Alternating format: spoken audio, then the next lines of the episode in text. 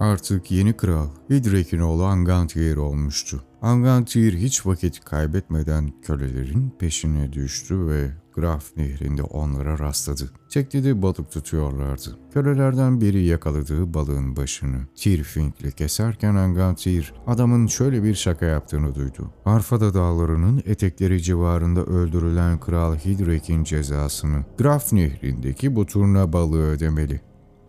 O gece Angantyr kölelerin hepsini öldürdü ve Tirfing'e el koydu. Böylece babasının katilinin öcünü aldı ve bu başarısının onuruna Arheim'deki Dunparstead Sarayı'nda büyük bir ziyafet verdi.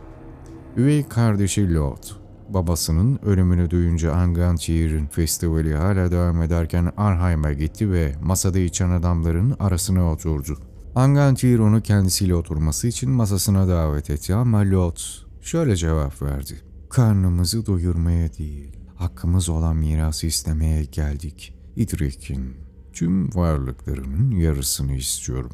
Bir ucu ya da kenarı olan her şeyin, hazinelerin, ineklerin ve buğzağların, değirmenlerin, hizmetçilerin, kölelerin ve çocuklarının, karanlık ormanın, Gotaland'daki kutsal ağaçlığın, Damparstead'deki değerli taşın, Savaş Kalesi'nin, toprakların ve insanların, yüzüklerin yarısını istiyorum.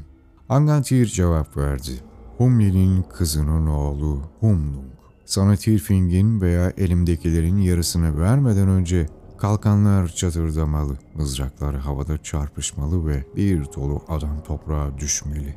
Sana altın ve harç verebilirim. 1200 adam, 1200 at ve 1200 zırh verebilirim. Her adamına değerli armağanlar, yine her birine genç birer kız ve her genç kıza da bir hazine veririm ki yuvalarını kursunlar.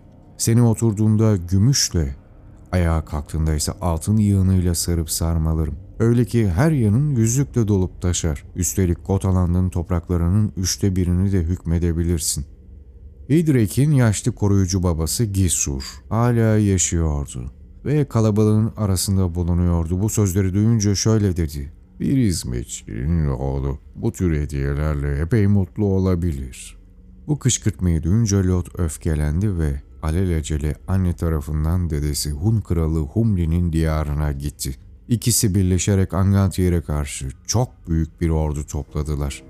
Birlikler hazır olunca karanlık ormanın içinden geçip Gotaland'ın en ücra düzlüklerine kadar ilerlediler. Orada Angantyr'in kız kardeşi ve kız kardeşinin koruyucu babası Ormar, Hunlara karşı ön cephe niteliği taşıyan bir kalede konuşlanmışlardı. Bir gün sabahın erken saatlerinde Hervor büyük bir toz bulutu gördü. Çok geçmeden de ışıltılı miğferleri fark etti ve gelenlerin Hun ordusu olduğunu anladı. Kaçmak yerine savaşmayı seçti. Kaleyi cesurca savundu ama savaşta hayatını yitirdi ve onunla birlikte birçok adamı da hayatını kaybetti. Ormar savaş alanından kaçarak gece gündüz at sürdü ve nihayetinde Arheim'e vardı. Oraya varınca Angantyr'i Hunlarla yaptıkları savaştan ve Hervor'un ölümünden bahsetti. Angantyr'in kederden titreyen dudaklarından şu sözcükler döküldü. Güzel kız kardeşim, sana hiç de kardeş olmayan bir şekilde ihanet edildi. Sonra etrafımdaki destekçilere bakıp tekrar konuştu. Zamanında ellerimizde içki kadehlerimizde otururken çok kalabalık olurduk. Ama şimdi çok olmamız gerekirken sayımız epey az. Ödül olarak yüzükler dahi önersem bile etrafımda Hunlara gidip onlara savaş önerecek kadar güçlü bir adam göremiyorum. Bunun üzerine yaşlı Gisur söz aldı ve onca genç adamın arasından çıkıp ben giderim, altın harç da istemem dedi. Savaş kıyafetlerini giyip eğrinin üzerine atladı.